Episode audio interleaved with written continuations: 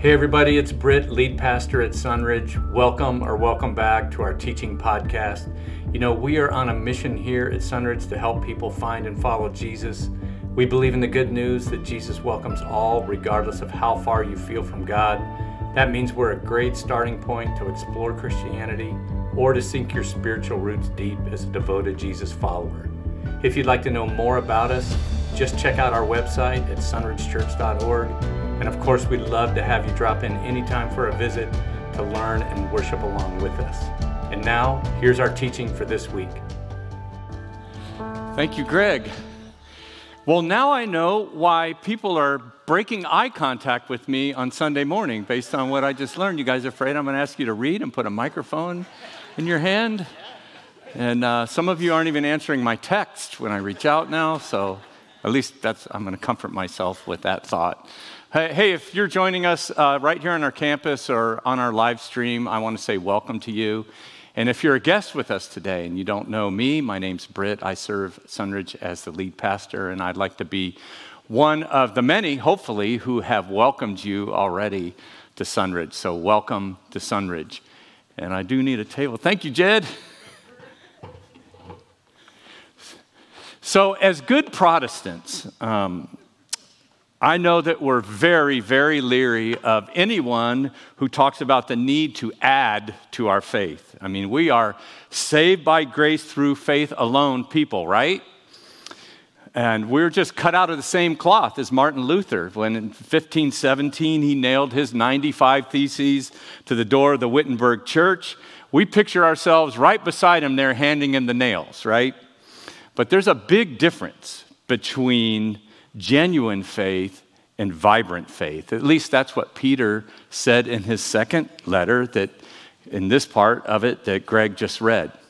The apostle there wrote to the first century Christians, and he said that we're to make every effort, which interpreted means to make a great effort to add seven virtues to our faith. Now, it's not in any saving capacity, but Peter says we should build upon our faith. And if we don't build on our faith, Peter said that we are in danger of being ineffective and unfruitful. In other words, you'll have faith, you'll have salvation, but that's all you'll have. It won't make a difference in you. And because that's so, it won't make a difference in any of but in anybody around you either. In fact, they may not even know that you're a Christian.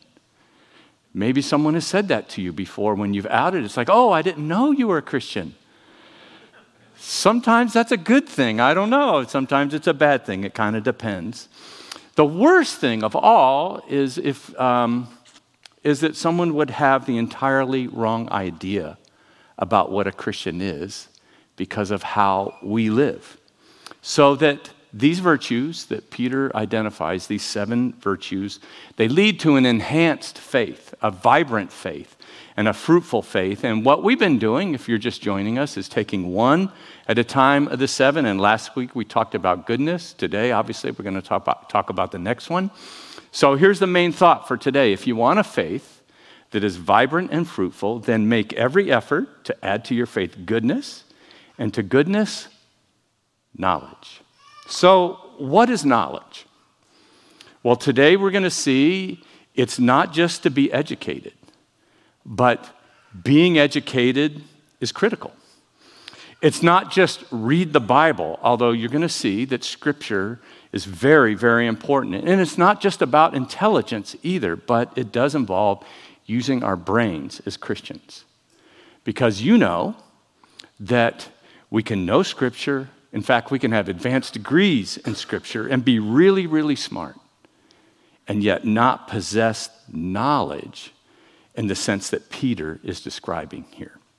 When we're talking about knowledge, as Peter uses it, and this is in your notes already, knowledge is this.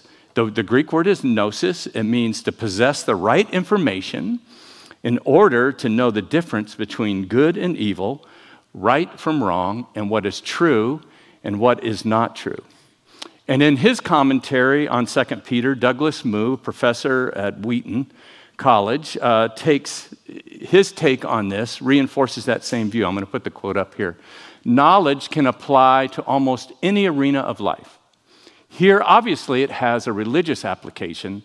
Since it comes in the middle of this list rather than its beginning, it probably does not refer to that basic intimate knowledge of God that defines who we are in Christ.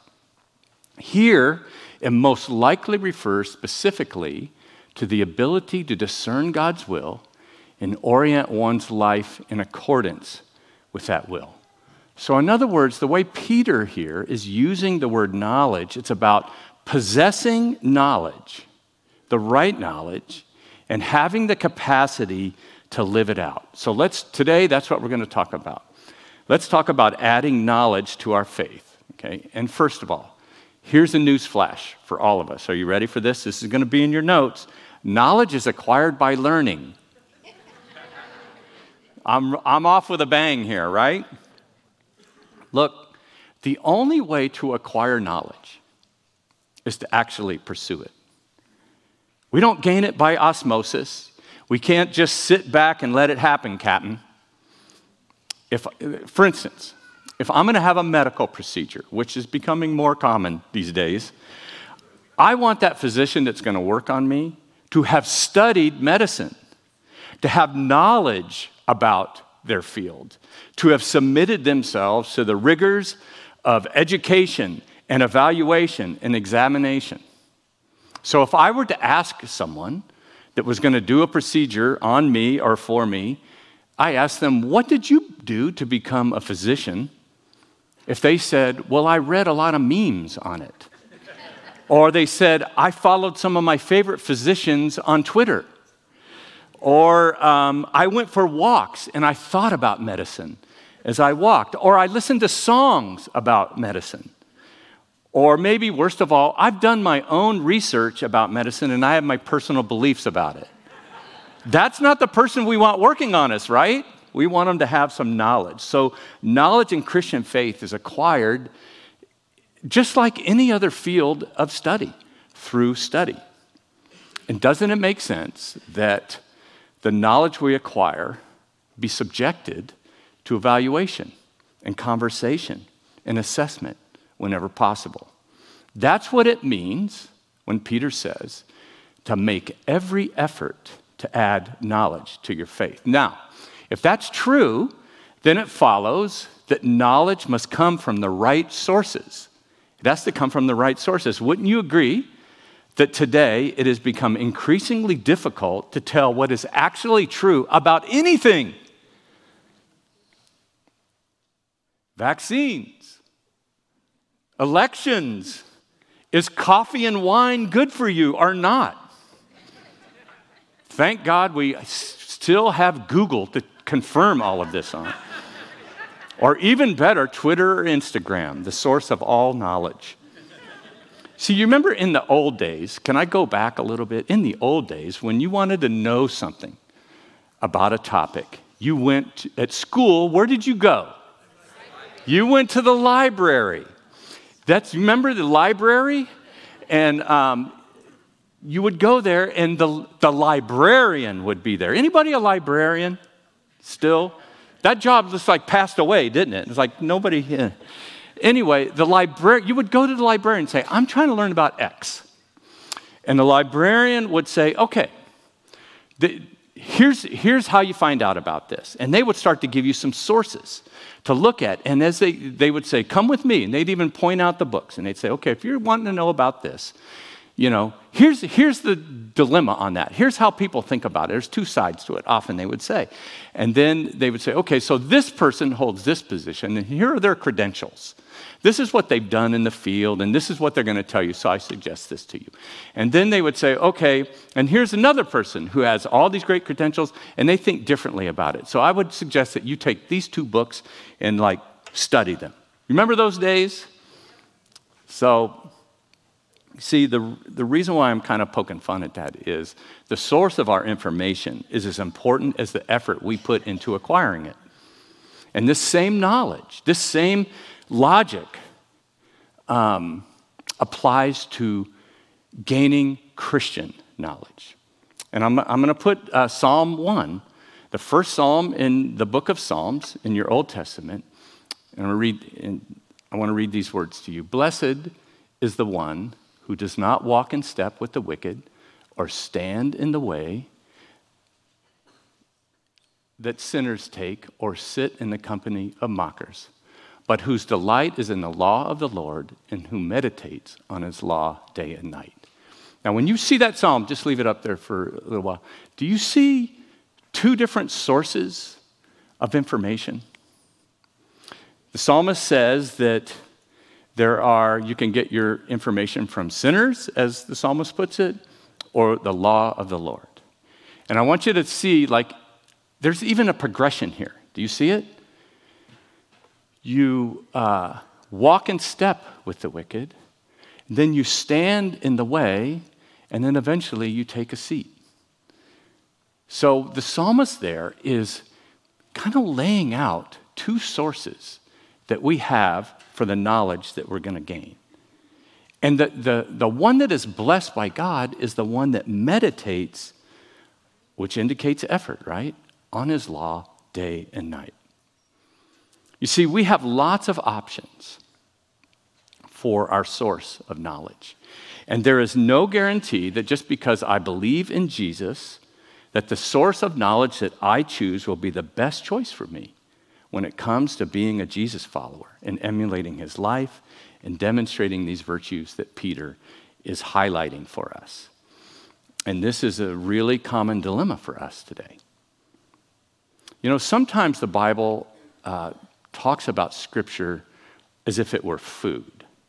Not just knowledge for the brain, but like food for the soul. And I, re- and I think the Bible does that because some of us connect more directly to that, not just like, you know, put the right stuff in your brain, but we, we have this obvious physical connection between what we take in in our bodies and what happens to our bodies. And in Peter's first letter, he talks about gaining knowledge in that way. And in First Peter two two, he says, like newborn babies, crave pure spiritual milk so that by it you may grow up in your salvation. So, I mean, you're gathering. It's like you, do you see that analogy that he's drawing? As a, as a Christian, especially a new Christian, we're like a baby. And we're to be intaking something, which is necessary for our growth. And the, and what the way Peter describes what they're taking in is pure spiritual milk. So, how important is diet to an infant? How important is it to the development of that child?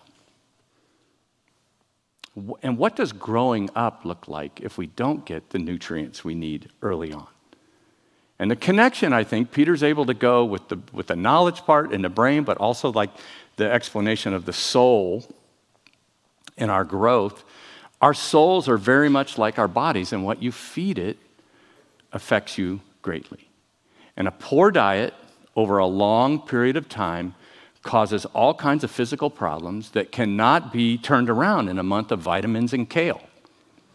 So what are those knowledge sources that are going to grow us?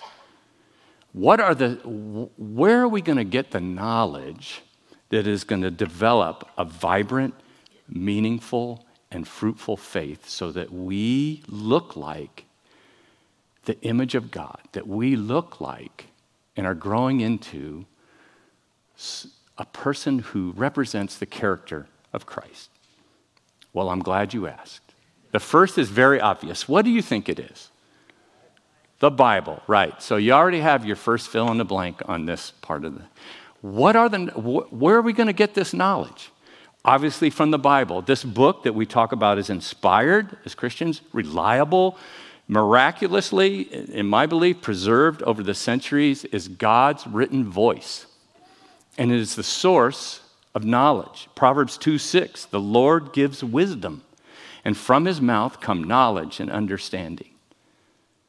So where are we most likely to encounter the words of God and the wisdom of God that comes from his mouth? The Bible. And, you know, we Christians, we, we claim to believe these things that I've already said, that the Bible is God's word.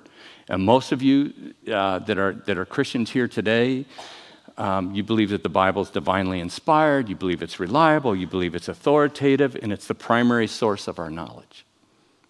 Okay, but here, here it is. Like, I love you guys, right? You love me too, right? Okay. Are we reading it? Okay, three of us are reading it. We're on our way. Now, in the past, I've showed you statistics of, you know, how bi- biblical literacy is declining in the world and certainly in America, and not just in people in general. There's something special that, that we need to note, but with people who identify as a Christian. And in a recent Lifeway research study, they found that over forty-five percent of the people who regularly attend church, that these are regular attenders, you know, once every two months, read the Bible more than once a week.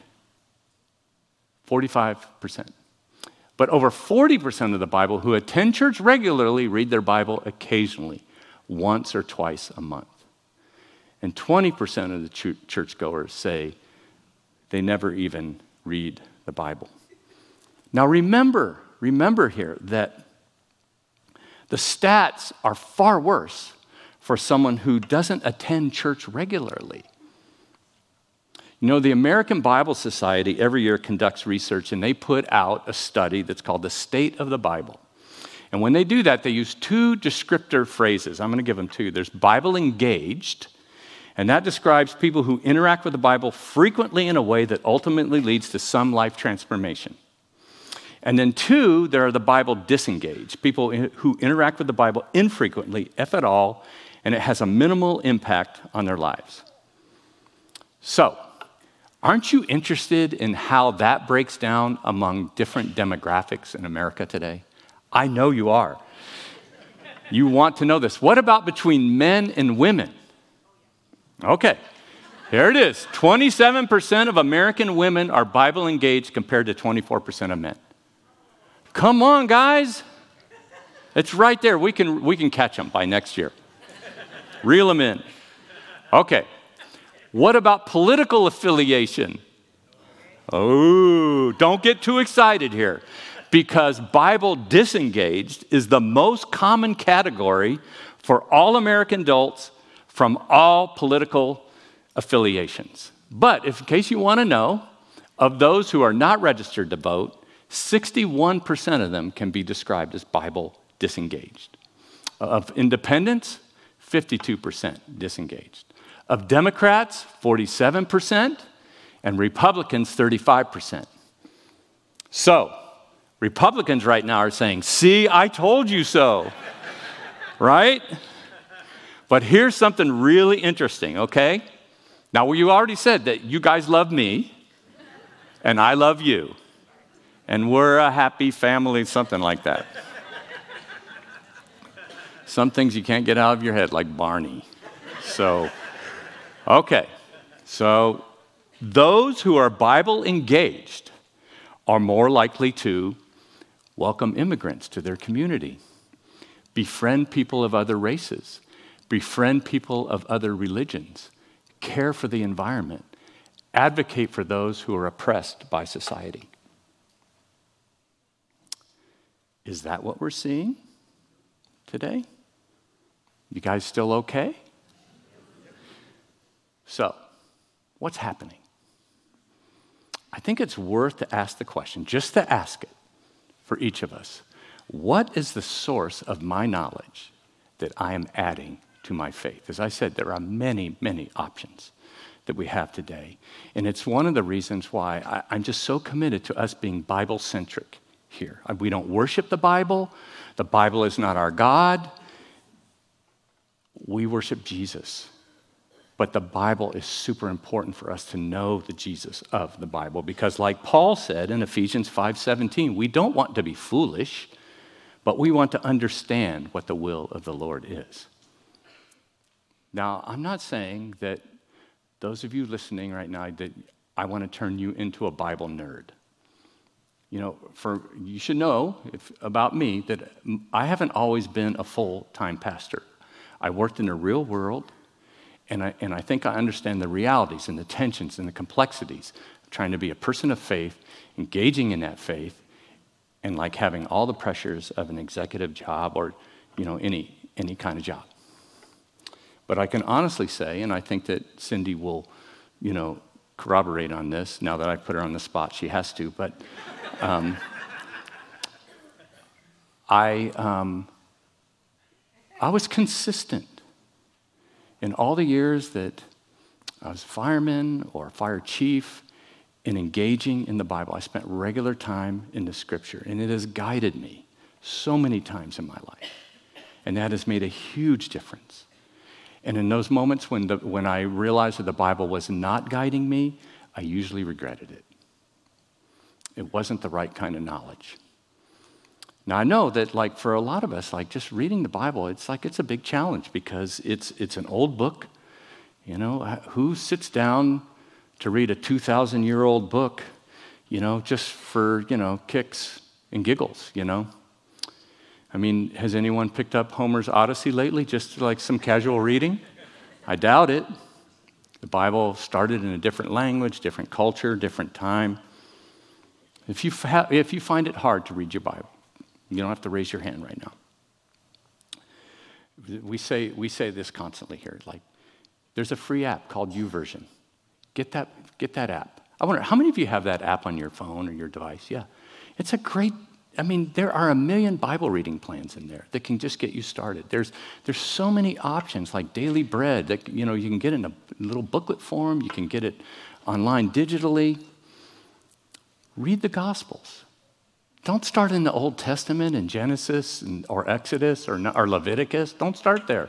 Like, read John's Gospel. It's the, it's the life of Jesus. Or read Proverbs, because you're going to gain wisdom from doing that. I think I've shared before that um, I, I have a friend. He's still a friend, so I want you to know I have a friend.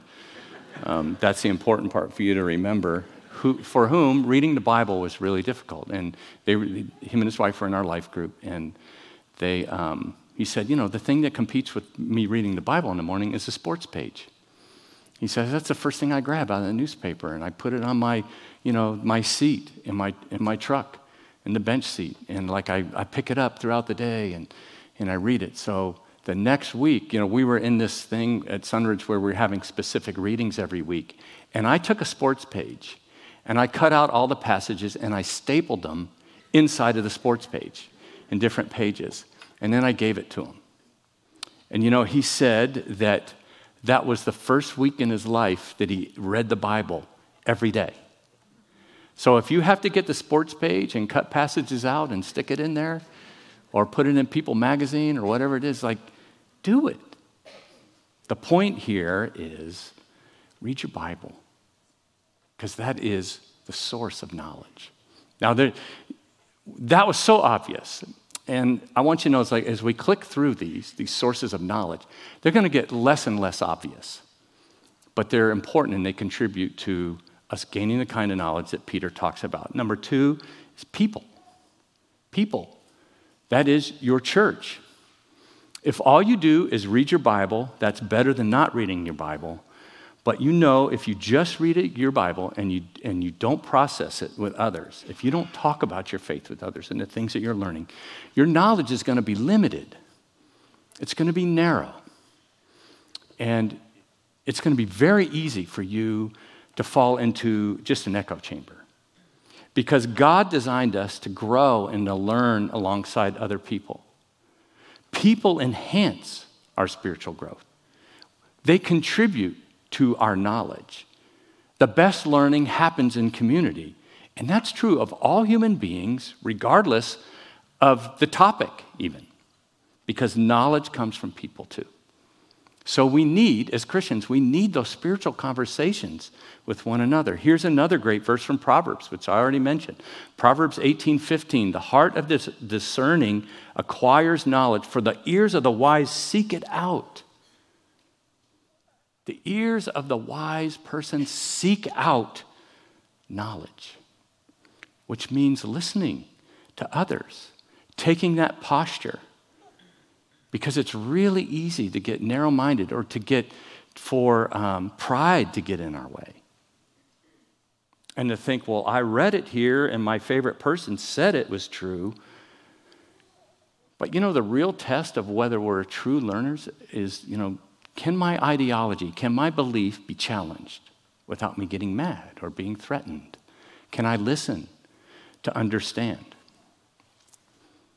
As you can probably imagine, I spend a lot of time in the Bible. But how often have I learned the most important things, not from just reading a scripture, but from having a conversation with somebody? I often tell my life group, we should have our group before my messages because they, they teach me things I don't even think of.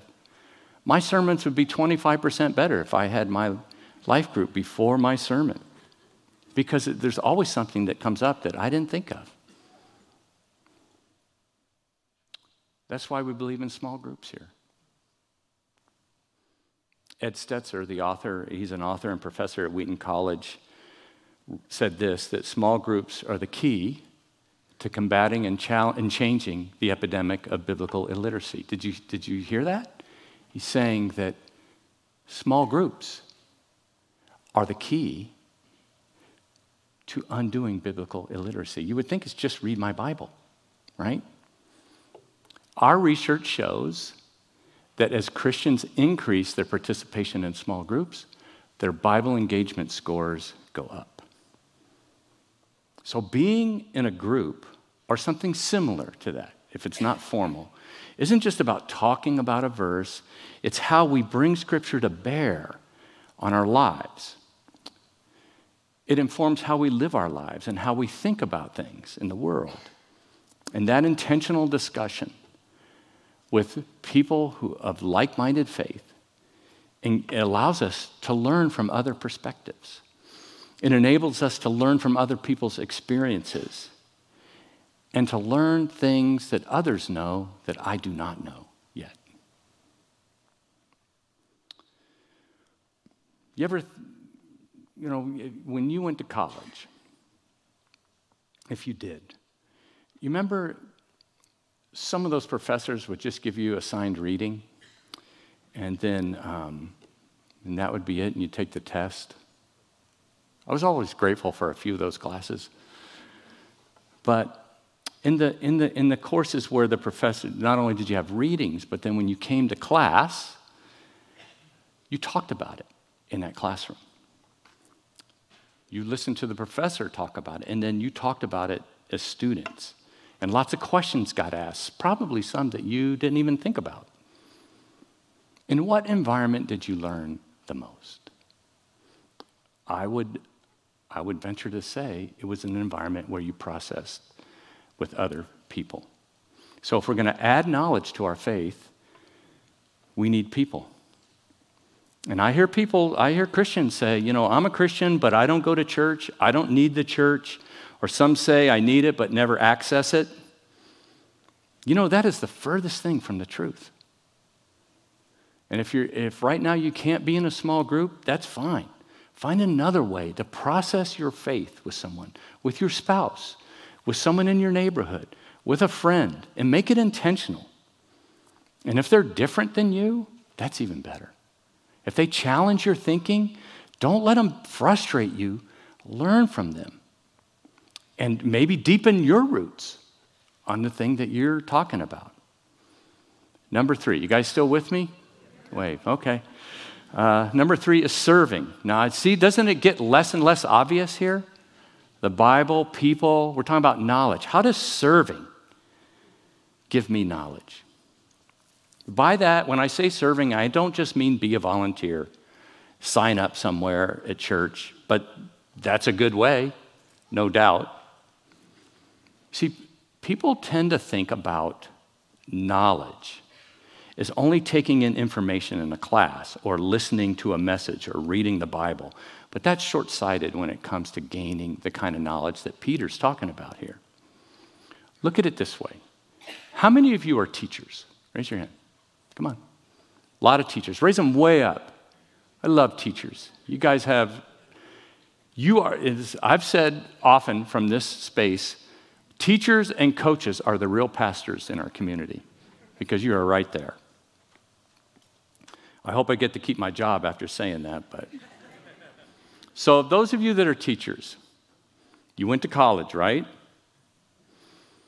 What else did you do? You had all these readings, and you had classes, and you talked about these things in your course. How many of you who are teachers did student teaching as part of your education? Raise your hand.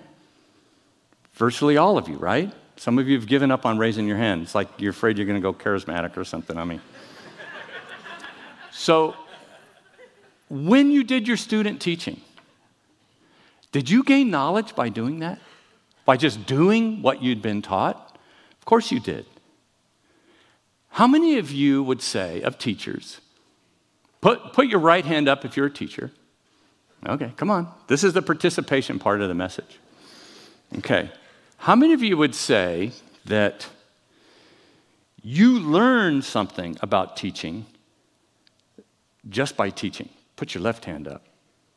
Put both hands up. And I'll start going like this. See? There you go. Yeah, if you've taught five years, ten years, fifteen years, thirty years, you know way more about teaching than, than when you got out of college, hopefully. So you get what I'm saying, that virtually every vocation has an information part, but then it also has an application part. And it's in the doing that we learn. In fact, be honest. How many of you would say that whether you went through a vocational program or you went to college, that in the job that you do right now, you have learned more by doing that job than you actually did in learning about it? Just be honest. Like, how many of you? Yeah. Conversely, how many of you have had ideas, perhaps really strong ideas and opinions, about a job that you never did? Don't raise your hand on that part. And then you did it. And you said, boy, I didn't know. Raise your hand on that. Exactly. We think we know. So doesn't that tell us like how much we learn just from doing stuff? And here's the thing. Jesus used serving as a learning tool. Serving changed the world. Like the stuff that Jesus did, the stuff, the stuff that Christian people are doing today, it impacts the world, but it impacts us as well. It impacted the disciples. He's still doing this. He's still using serving our brothers and sisters to give us the knowledge that we need. He taught them. After teaching, he asked them questions. Do you understand? And they mainly didn't, right? And then he sent them out. Try this. They come back. Didn't go good. Okay, try this. And it was a constant flow of him watching what they did and coaching them up or sending them out on their own and coming back and processing it. And all the time, Jesus is modeling it for them. That was how Jesus was growing his disciples. That's how they were gaining the knowledge that Peter is talking about. Serving is definitely for the benefit of others, but when we serve, it's also how we gain knowledge. And that might be one of the reasons why James wrote, faith without deeds is dead. It's not just dead for you, it's dead for others as well. So if you really want to acquire knowledge so that you have a vibrant and fruitful faith, think about these things. Teach or serve in children's ministry. I don't need to ask people to raise their hands, but it's like if you have been serving in children's ministry, has God been giving you knowledge? He sure has. If you teach the lesson and you put any time into it before you went up there, didn't you learn way more than the kids, even if it was just like a kid's lesson? What have you learned by getting on your knees to get at eye level with the child? What kind of knowledge is Jesus giving you through doing that? What about being an usher or a greeter? Is there any knowledge in that? This isn't just an infomercial. Stick with me here, folks. Like, don't you learn to, to see people? Don't you learn to extend yourself, maybe especially if it's a little difficult for you to talk to people? If you lead a life group, aren't you learning things about people? You're learning how to shepherd people and guide them in their thoughts. If you sort food at Community Mission of Hope, or you sit and you with someone who is homeless or is like, you know, like struggling, isn't God teaching you something in that moment? If you sit down with someone from a different generation, if you're older and you sit down with a younger person, or if you're younger and you seek out someone older, isn't that like, aren't you learning? If you're a table leader with moms, isn't God teaching you stuff that you never knew before? You can. What if you, what if you just say, I'm going to be generous to people. I'm going to be generous. And you take, you deny some of your things that you're just really focused on and use some of those resources to help other people or to support your church. Will God teach you something through that? Of course he will.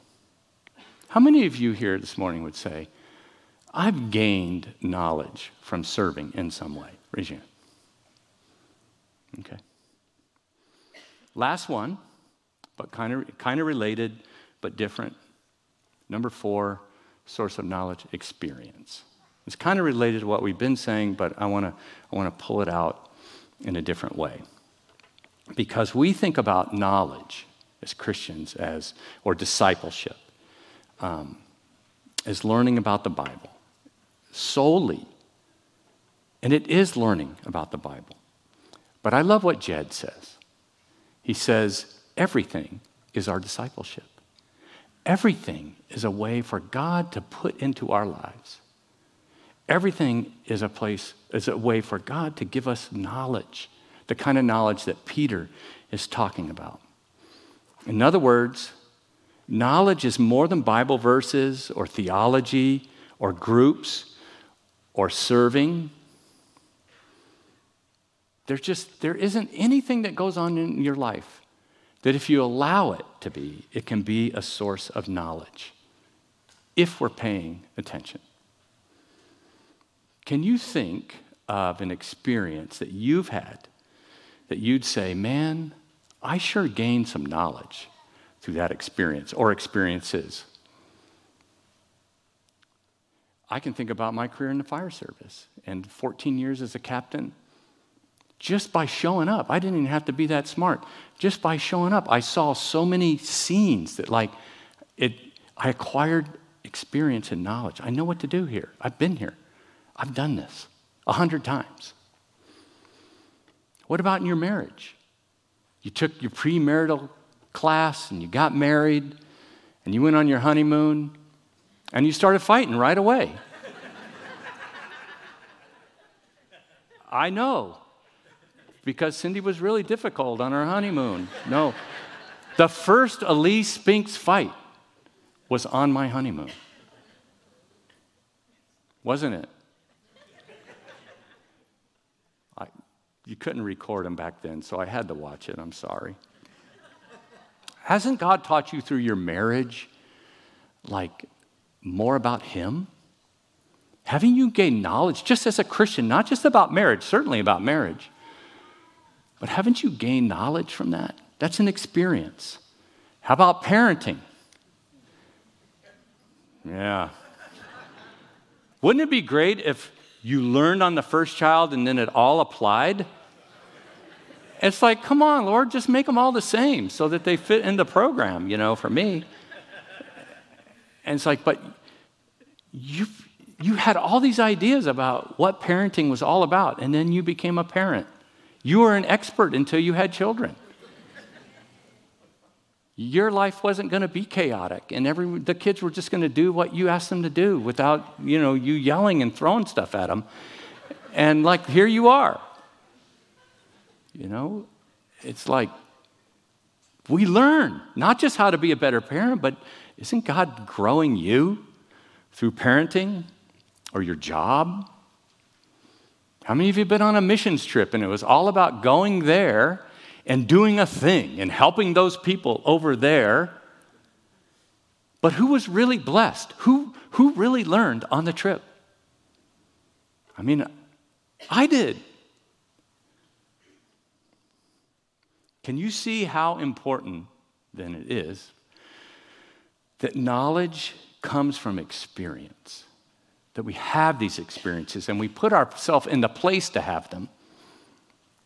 You know, the first century church leaders often prayed. In fact, I would make a case that this was the thing that they most often prayed for, that the early Christians would gain knowledge. Here's one from Philippians one nine from the Apostle Paul. Here's my prayer, he said, that your love may abound more and more in knowledge and depth of insight. How does more and more knowledge happen? See, knowledge is not just a measure of the accumulated information that we have. Pursuing knowledge is not an end goal. It's a posture for the Christian. So adding knowledge isn't just accumulating information, but it's being teachable. Hey everybody, it's Britt again. That's Thanks for listening. That's true of all of us, even if, if we're an expert in our field. If you need something, if you have a question, or you'd just like us to you, pray for you. Because we can, can utilize all email, the things that we've talked about today. You can read your Bible every day. You can have people in we your life, be in multiple week, groups. In the meantime, you can serve and you can live life and have Jesus. all kinds of experiences, but never gain any knowledge. As Peter put it, you could be stuck. Paul described that condition to young Timothy in Second Timothy three seven. He said, there are some who are always learning, always learning, but never able to come to the knowledge of the truth, always taking in information, but somehow it never shapes them. Because we lose our malleability. We lose our ability to be shaped by what God is doing in our life today. It's good that we stand on the things that we knew and learned before, but God is constantly shaping us, is he not? That's the kind of knowledge that Peter is talking about here. I'm going to ask the band to come up. And as they come up, I just want to say that this is, I think this is why Peter can so emphatically say that if we pursue these seven virtues, we will be effective and fruitful. We will have a vibrant faith. Because, I mean, how true is it? Like, if we're in a conflict, we start to think about all the ways that we've been hurt. We start to think about we blame, we like we try we try to like add up, you know, like I did more than them. What if instead we looked at it as an opportunity to grow goodness in us? What if instead we We focused on these virtues that Peter's talking about. And that conflict is just the crucible or the place which God can teach us. What if, as a parent, we've already talked about, it's like, it just feels so overwhelming, and, you know, you're having escape fantasies, and, you know, you're thinking about just keeping them out in the backyard and letting them drink out of the hose for a few days. But, like, what if that situation as a place where God is teaching you perseverance. And you're saying, you know, this is a temporary thing. It only lasts twenty years. So, but you can grow through it, right? What if, what, what if, what if anything, what if any challenge that comes our way, that we, we're trying to stand on our faith in the midst of it, and Peter's words kind of like ring in our ears. I'm standing on my faith, but what's happening now, what's going to happen tomorrow, is an opportunity for me to show goodness, to grow goodness in my own heart, as we talked about, so that it can come out, to gain knowledge, for God to shape me and to teach me things about what's right, what's wrong, what's good, what is not so good in this situation, so that I'm more like Jesus. What if God is teaching me self-control or mutual affection in the tension that I'm experiencing in my relationships? And rather than just like, you know, trying to just grin and bear it, like, it's something that God is using to grow us. If we if we take that posture, you know what we're really doing? We're we're developing the character of Christ in our lives. And everything, as this guy says, everything is our discipleship. So it is that opportunity for us to be formed into the image of Christ and reflect that in the world. Let's do that.